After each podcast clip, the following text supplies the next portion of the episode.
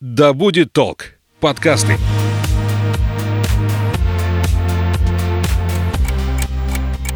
Ты смотри, умный какой. Вот будут у тебя свои дети, я на тебя посмотрю. Потому что я так сказала. Мы такими не были. Ну, мам, не Ты мамкой. что, хочешь жить в свое удовольствие? Мы такими не были. Серия подкастов о подростках и их родителях. Разбираемся, как детям и взрослым понять и принять друг друга.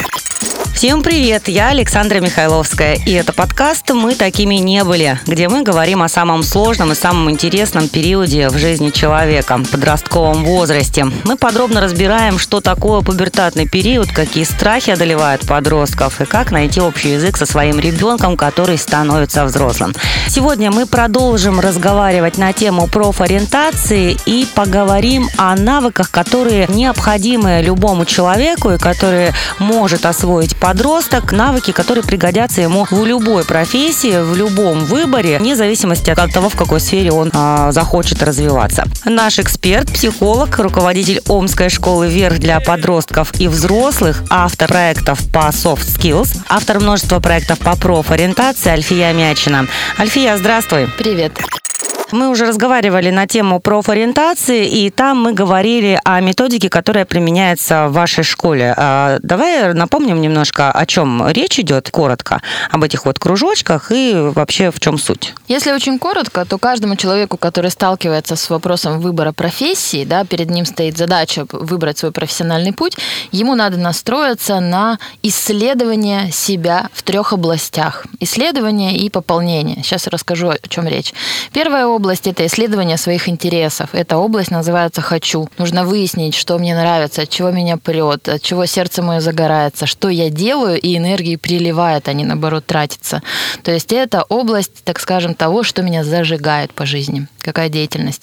Вторая область, она и про исследование, и про накопление. Это область «могу». Это те мои навыки, рюкзачок с моими умениями, которые я накапливаю в течение всей жизни. Это мое портфолио. Какими профессиональными навыками я обладаю, какие у меня есть дипломы, что я умею делать лучше других, а, где я умею быть френдли человеком, приятным а, для других, интересным, способным, эффективным, умеющим распределять время и так далее. Это как раз область навыков, тех самых skills, о которых мы сегодня будем говорить. А, И третья область а, – это область надо. Это тренды, это то, как развивается наша цивилизация, это то, что будет через 50 лет, это то, что сейчас более востребовано из мира профессий, чем раньше. Это то, в каком состоянии находимся мы как общество в целом. То есть это область востребованности моих знаний, умений и того, что меня зажигает в мире. И Если направить свое внимание на развитие всех трех этих областей внутри себя, то на их пересечении будет как раз то классное место работы, которое и будет приносить тебе деньги, статус, призвание и так далее, и будет тебя зажигать. Ты будешь получать удовольствие, кайфовать от того, что ты делаешь. Основная ошибка, которую делают э, люди, уже и взрослые, и подростки, вот э, в системе этой. Если они в этой системе, то уже все классно. Основная ошибка это когда они выбирают как-то по-другому. В большинстве случаев мы исключаем из выбора какую-то из областей. Или плевать хотели на то, что будет в мире, получаем профессию, которая уже умирающая. Или мы вообще не соотносим область деятельности со своими интересами. То есть, например, только выбираем э, престижную профессию, неважно, нравится, не нравится, там на пенсию в 30 выходит. Либо мы идем в ту профессию, да, где у нас мало способностей, э, где мы не хотим развиваться, где у нас очень мало данных. Ну или откровенно не можем там развиваться. Да, или не можем.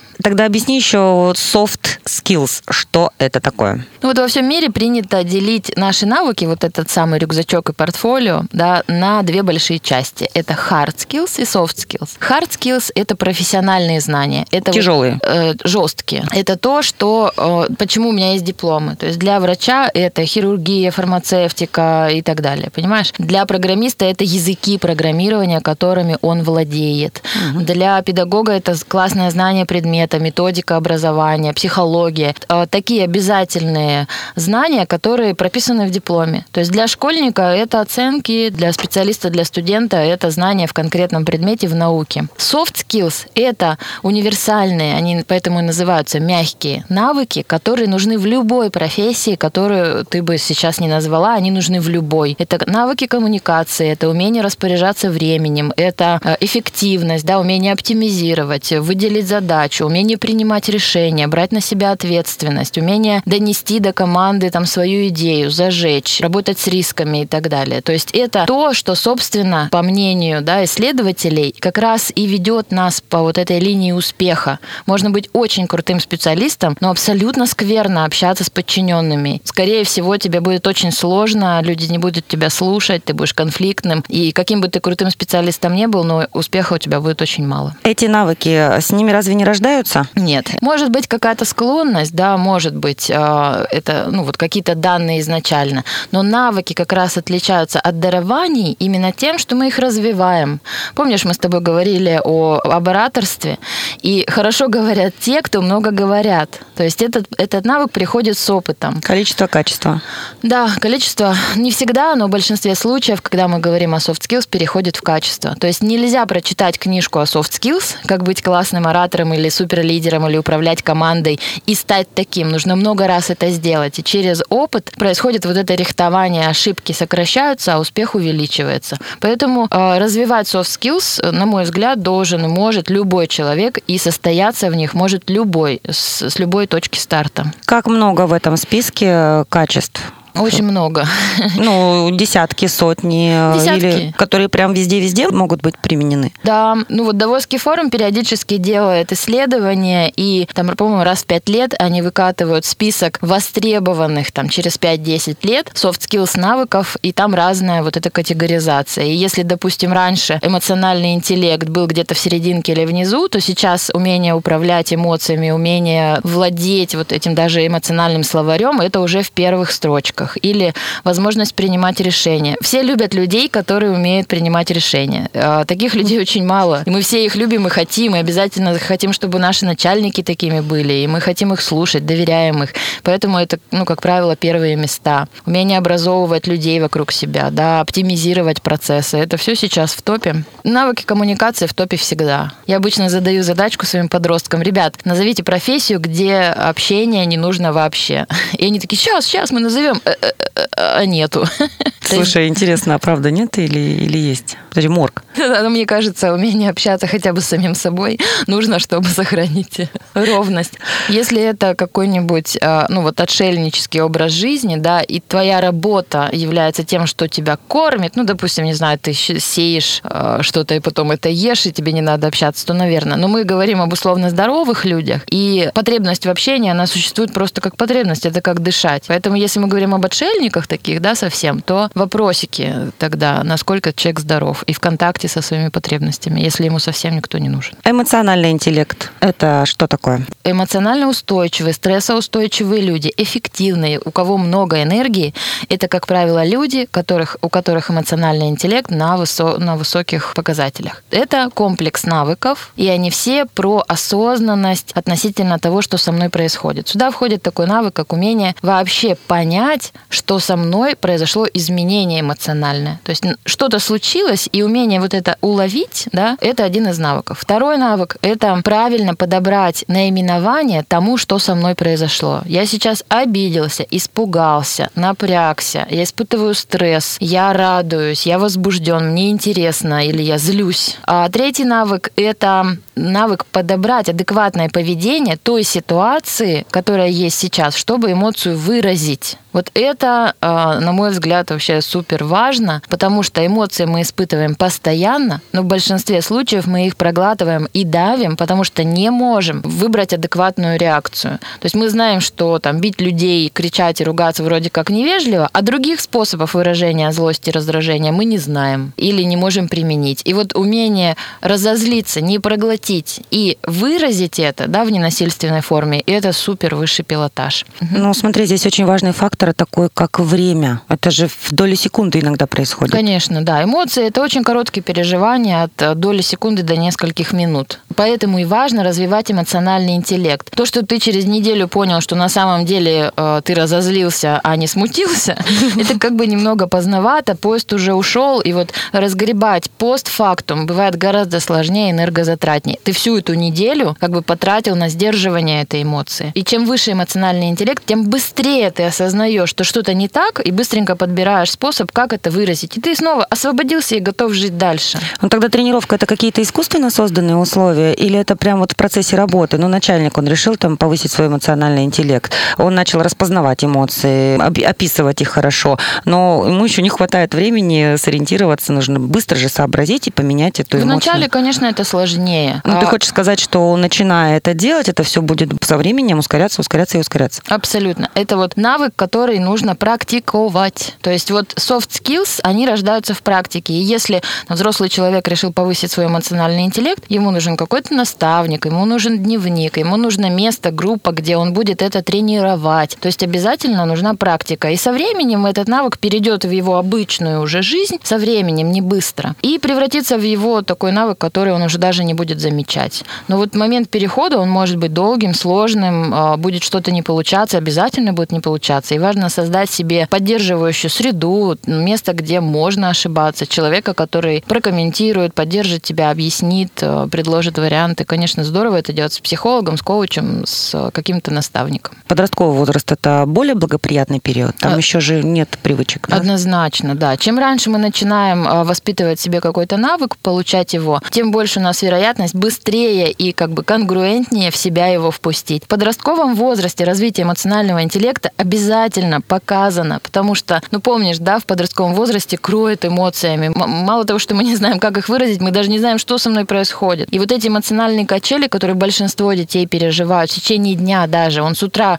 услышал грустную песню, ревет на взрыв, вечером ржет как конь, и что с ним происходит, он просто понять не может. 500 эмоций между еще. Да. Его просто колбасит, он так называет, да, или плющит, или таращит, или кроет, или придавливает. Но что конкретно и кому он испытывает, что с ним происходит, он назвать не может. И вот в это время, да, как раз привитие навыка эмоционального интеллекта очень в тему и очень вовремя. Он научится понимать, я злюсь или мне страшно, мне интересно или я влюблен, я радуюсь или я тревожусь, стесняюсь, стыжусь, испытываю вину. У них даже в словаре в большинстве случаев этих эмоций нет. У них есть слова «мне плохо» или «мне хорошо» или «нормально». Такой вопрос возник. Театр в данном случае – это то, что доктор прописал? Да, это, это очень классно. Актеры, театр, да, театральные кружки, там, где надо сживаться с какой-то ролью, да, имитировать состояние, проживая даже, да, состояние эмоционального героя, оно учит соединяться с этими состояниями и как бы внутри себя ставить маркеры, что когда я так себя э, ощущаю, это называется там грустить или печалиться. Когда я так себя веду, кричу, огрызаюсь или что-то еще, это называется злость.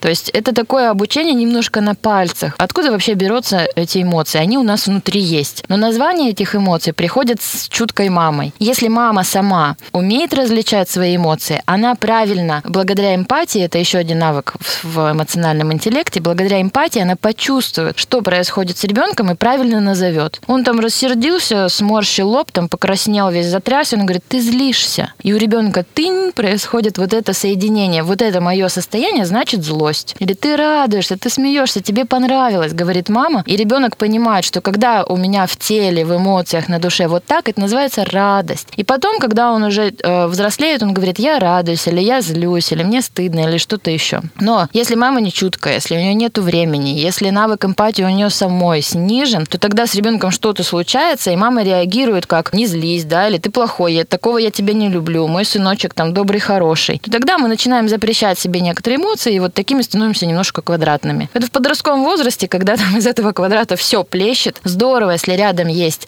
наставник, психолог, тренер, а, режиссер театральной студии, какой-то чуть более в эмоциональном смысле развитый взрослый, который обучит тебя названию тех переживаний, которые ты, возможно, не знал до этого. Какие еще навыки туда входят? Кроме эмоционального soft, интеллекта. Soft skills, да, мы да, говорим. Это коммуникация, безусловно, это умение общаться, формулировать свои мысли, рассказать о себе, участвовать в конфликте, ненасильственно общаться, описать свое мнение, дать отпор, сказать нет, красиво как-то выразить себя, да, то есть эмоционально, творчески рассказать в виде текстов, в виде выступлений о том, что со мной происходит, признаться в чем-то, попросить о помощи. То есть конкретные маленькие навыки или большие комплексные навыки, как, например, умение общаться проявляться как лидер, как руководитель, зажечь, позвать за собой, отдать поручения, переговоры вести, добиваться своего, а, настаивать и так далее, примерять там остальных навыков в области общения очень-очень много. Следующий комплекс – это лидерство. Мы в школе вверх а, лидерство понимаем особенным образом. В большинстве случаев лидерство воспринимается как руководство каким-то коллективом. Да, я до недавнего времени также думала. Да, но это не только это, а мы смотрим немножко шире. Лидер – это тот, который прежде всего, в начале всего э, научился управлять собой. То есть лидер – это тот, который сам для себя предсказуем и надежен. И из этого вырастает классный руководитель, за которым искренне хочется идти. Не тот, который подавляет и манипулирует, и поэтому все его слушаются, а тот, который такой, на которого хочется быть похожим. И вот лидерство, как зрелость, как ответственность и надежность, она воспитывается в подростковом возрасте, на мой взгляд, быстрее, чем со взрослыми людьми. Знаешь, могу поделиться основным правилом лидера. Оно часто взрывает мозг. Давай. Оно простое, но не так-то просто его выполнить. Делай то, что сказал, в то время, в которое назвал, в том объеме, который сообщил. И есть под чертой следующий пункт. Вот первое, это все похоже, типа, обещал, сделай. Нас этому учили, мы об этом все знаем и не, и не любим, честно говоря, там что-то обещать в большинстве случаев. А вот под чертой, а продолжение этого правила, что будет, если ты не можешь, да, по объективным причинам это сделать. И обычно об этом не говорят. В тот момент, когда ты понял, что ты не можешь в том объеме или в то время или в том качестве сделать то, что ты заявил, а, заявил тебе надо в этот же момент предупредить всех, кто в этом этом участвуют, и передоговориться на приемлемых для всех условиях. И вот здесь у тебя включился как раз тот зрелый, ответственный человек, который у каждого внутри нас есть, но он часто спит. Как мы реагируем на то, э, когда мы не выполняем обещания? Мы стыдимся или винимся? То есть мы полностью сконцентрированы на себе и на том, что, блин, я такой ущербный, вот я не сделал, или да ну и ладно, я имею право. То есть наше внимание очень эгоистично направляется на себя. А в этот момент вообще-то мы нанесли какой-то вред. Э, была как какая-то картинка, которую мы создали своими обещаниями, своими договоренностями, она рушится, и кто-то гипотетически уже страдает. И мы вместо того, чтобы это страдание уменьшить или вообще убрать, сконцентрированы на своем бедненьком чувстве вины. Смысл испытывать вину, если ты там что-то испортил. В этом смысла нет. Ты во время виноватенья ты продолжаешь это портить. Вот это порченное, оно остается. Вот. То а же в... самое, как ты 250 раз сказал прости, и на 251 сделал тот же самый поступок, но смысл да, говорить да, да, прости. Да. Да. Если ты нанес ущерб, попробуй его исправить, попробуй его сократить. Но ты опаздываешь, от тебя это зависит, не зависит, неважно. Ну там 50 человек тебя ждут. Напиши смс, ребят, не ждите, я задерживаюсь, всем там от меня, не знаю, сегодня приберусь, или торт везу, или просто простите, ради бога, но не отвлекайтесь, не ждите меня. Когда мы сконцентрированы только на первой части, ты должен делать, что ты пообещал и так далее, мы очень напряженные, мы как бы боимся очень сильно этот статус потерять. Из-за этого мы будем меньше давать обещаний, мы будем как бы подсдержанные. То есть Вообще мы хотеть. не проявляемся. Да. А вторая часть, она дает право на ошибку. Я хочу сейчас так сделать, но завтра я могу передумать. Но это не значит, что вы будете из-за этого страдать. Я постараюсь минимум вам нанести ущерба. Я извинюсь, я перенесу, я компенсирую. Вот эта компенсация – это ключевое отличие зрелого человека от инфантильного. Например, если ты опаздываешь, в тот момент, когда ты понял, что ты опаздываешь, не через пять минут, как началось занятие, ведь ты же раньше понял, что ты опоздаешь. Ну, напиши в чат, напиши, насколько конкретно, да. Не потому, что ты виноватый сволочь и там все испортил, как обычно у нас по умолчанию стоит, а потому что, ну, вообще Ничего хорошего из тебя не вырастет. Да, потому что вообще-то мы вот здесь 20 ром, тебя сейчас ждем, откладываем. Умножь 20 на 5 минут, мы потеряли 100 минут человека минут. Ну да. Вот. И мы тебя любим, мы понимаем, что там что-то могло произойти, но ты люби нас, уважай наше время, предупреди. И тогда ребенок не заходит, вот знаешь, этот виноватый вид опоздуна, который вот весь сжался, он весь серенький, глаза потупил. А Он как бы получил вот эту индульгенцию, он сообщил. Ему сказали, все в порядке, дружочек, приходи как сможешь, да, мы тебя ждем. А он, как зрелый человек, который, ну да, действительно, что-то произошло, не рассчитал время, что-то еще, но нет вот этого контекста вины. Ну и как опыт он записывает, что в других ситуациях, если ты предупредишь, если ты позаботишься о людях, тогда ты не получишь какого-то негатива Мгм. оттуда. Да.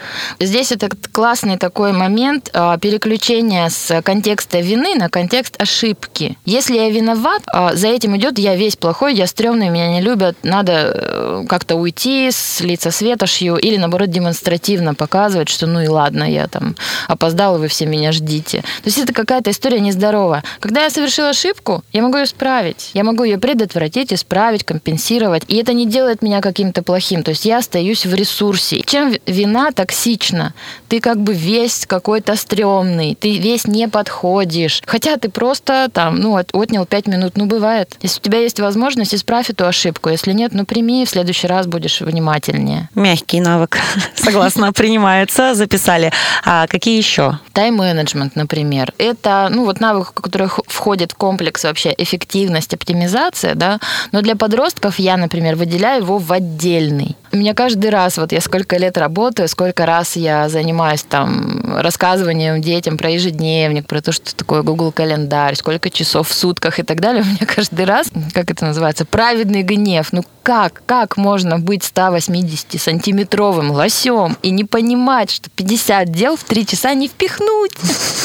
Навыка нет просто. Ну, то есть я, я вспыльчивая, я вспыхиваю, каждый раз возмущаюсь. Ну, как это можно не знать? Ну, как можно там 10 или 11 лет учиться в системе, где есть уроки, домашние задания, там, дневник и что-то еще? То есть, по идее, иде- э, вот эта система, она похожа на то, где можно тайм-менеджерству обучиться. Но нет, они не понимают. У меня есть классный такой мастер-класс, его все любят, он называется «С- «Самый крутой ежедневник». И я сама в свое время увлекалась тайм-менеджментом, перебрала все возможные типы планирования времени, там слушала всех умных людей по этому поводу и так далее. И, конечно же, как большинство из, из таких ребят, как я, пришла к тому, что там обычный, самый простой бумажный ежедневник, он самый клевый. Я согласна с тобой.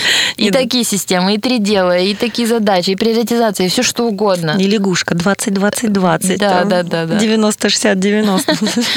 Вот. И я прошу ребят, говорю, «Э, ребят, давайте проанализируем вчерашний день, они записывают, что было, и на его примере посмотрим, эффективно или нет вы распределяли время. И а, давайте распланируем завтрашний день. Напишите, пожалуйста, во сколько вы встаете, во сколько вы планируете лечь спать, какие у вас уроки, дополнительные занятия, и сколько свободного времени. И начинается. Дети не знают, во сколько они встают, сколько им времени надо на то, чтобы в- там принять душ, сколько времени идти до школы, не закладывают время на дорогу, не там вспоминают о каких-то репетиторах случайно в конце вообще мастер-класса. По идее, да, если я прошу, попрошу тебя сейчас рассказать про твой завтрашний день, ты достанешь там телефон или ежедневник и там тык-тык-тык мне расскажешь. Дети этого не умеют, не знают. Навыки планирования, то есть вот момент планирования обычно находится или у родителей, или у родителей, или нигде. Ну вот как раз, может, они не понимают, зачем. То есть мы-то понимаем, что это память уже страдает, и это очень И хорошо, когда больше. у тебя это записано, дел очень много, и их э, проще перенести на бумагу и потом подсмотреть. Мы-то это уже понимаем на опыте. Как помочь ребенку это понять, что это необходимо?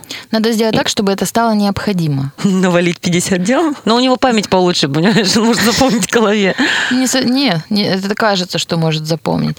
То есть здорово, когда навык вовремя приходит, потому что он нужен. Если у ребенка есть зоны ответственности, если у него насыщенная жизнь и э, много разных э, мероприятий, то так или иначе он будет очень рад какой-то классной системе планирования. Напоминалочкам, календарю, чему-то еще. А если ребенок не обременен вообще делами, утром его будет мама, э, кормит его мама, отправляет, выпинывает в школу мама, потом звонит, дошел ты или нет, садись за уроки, а ты покушал и так далее. То есть если... Помогает решить задачу. Конечно, момент контроля, вот этот инструмент контроля мама, и мы получаем подростка там 18 или 20 или 30 лет, который вообще не может сам. Ему надо кто-то, который будет им управлять. Чем раньше ребенок поймет, что временной ресурс его, и ему эти задачи распределять, и вы вовремя ему подсунете инструмент, предложите что-то, покажете, как вы планируете, тем быстрее это вольется в его привычную жизнь, он будет этим распоряжаться уже вот, ну, как своим собственным инструментом. Много разных семейных методов планирования. Чем раньше вы их вводите, тем а, для ребенка это будет естественнее. А мы, получается, ну вот я сталкиваюсь с ребятами, у которых дела есть, время есть, но они как бы не встречаются с управлением этим моментом. И это происходит туго, то есть очень тяжело вот эту систему внедрить в подростковом возрасте. Ну, надо это делать, ну, а когда? И отличаются ребята, которые, ну вот в семьях, которых ответственность распределена честнее, то есть ребенок за ребенка не делают то, что он уже сам может делать. Вот это самый классный, мне кажется, родительский лайфхак. Не делайте за ребенка то, что он способен делать сам. Попробуйте помочь ему инструменты найти, но пусть он делает сам, пусть он отвечает сам. Это есть зрелость и лидерство.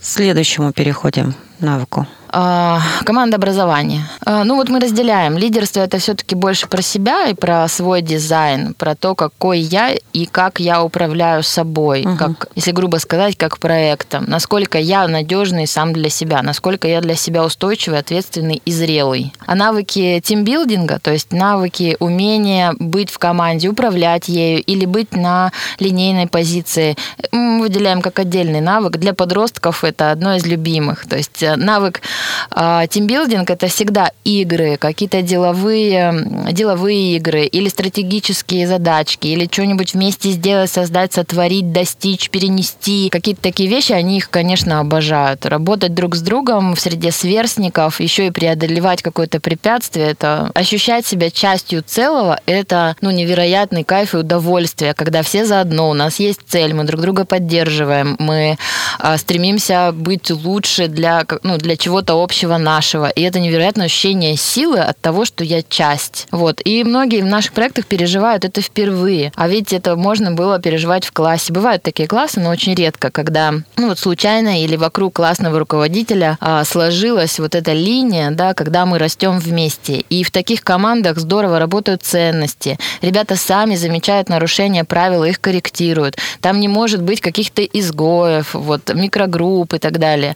То есть вот эти все деструктивные процессы, они легко видятся и они решаются, потому что энергия группы направлена на созидание. Если этой цели нет, то групповая динамика будет идти все равно, но она, как правило, тратится на микроконфликты, на неудовольствие, на то, чтобы ну, вот, чуть более себя безопасно чувствовать. То есть, ну, вот с агрессией там уже начинаются сложности. Угу. А вот это невероятный кайф, когда ты почувствовал, каково быть в команде своих. И потом такому человеку гораздо легче встроиться в существующие команды на работе. Он не боится вообще работать в коллективе, он не боится брать ответственность, проявлять инициативу. Когда был позитивный опыт, это сделать, конечно, легче. Альфия, а вот эти вот все навыки, они одновременно, одномоментно развиваются или все-таки лучше как-то постепенно к ним подходить? Хороший вопрос, Саш, спасибо. Эм, вообще очень сложно померить, насколько навык развит или он в упадке. И, как правило, ну вот мы не можем общаться и не испытывать эмоции. Они всегда вместе. Чем больше человек общается, чем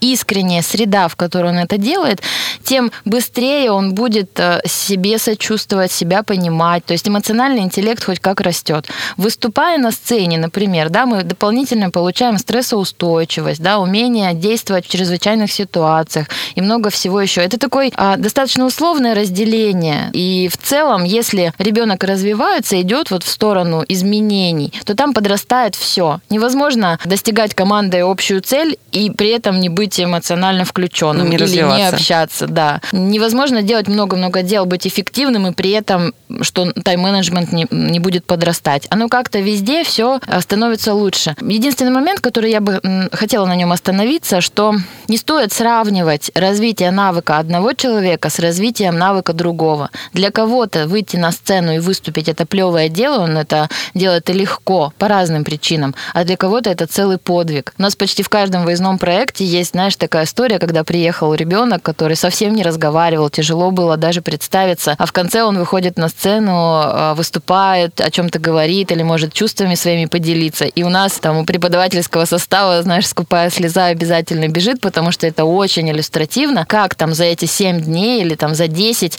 человек может вот прямо сильно стартануть и измениться. И для него этот выход на сцену – это супер прорыв. Он практически может поделить жизнь на до и после. А для кого-то это обыденное дело. Он делал это много раз или вообще в целом ему легко. Поэтому сравнивать себя я бы рекомендовала только с собой самим. Насколько тебе было трудно раньше определить, что ты сердишься, да, а, например, да, или агрессируешь, и сдержать этот порыв и сделать это конструктивно. И насколько ты здорово это делаешь сейчас. А для кого-то это плевое дело, ну и ладно. И вот когда родители приводят к нам детей, да, и говорят, ну когда, когда он станет нормальным человеком? Давайте Да, я смогу им гордиться. Да, я всегда предлагаю сделать это прямо сейчас, назвать его нормальным и гордиться им прямо сейчас. Это будет лучшей поддержкой в развитии навыка. Когда мы развиваем soft skills, оценка вредна максимально. Hard skills можно померить пятерочками, баллами, чем-то еще. Но насколько ты теплый, насколько ты дружелюбный, насколько ты эффективный, ты можешь только сам оценить, если это вообще нужно. Поэтому сравнение, оценка, вот это критический взгляд на человека, который развивается, я всегда пресекаю. Пусть это будет атмосфера поддержки и принятия, что ты уже и так классный, но тебе будет получше житься, если ты это все обретешь. Это подкаст «Мы такими не были». А, говорим мы с психологом, руководителем Омской школы ВИР для подростков и взрослых, автора проекта по soft skills и множество проектов по практической психологии Альфия Мячной. Альфия, благодарю тебя. Спасибо большое, что позвали. Развивайтесь, будьте успешными и будьте счастливыми. И тему профориентации мы еще продолжим. Мы такими не были. Серия подкастов о подростках и их родителях. Разбираемся, как детям и взрослым понять и принять друг друга.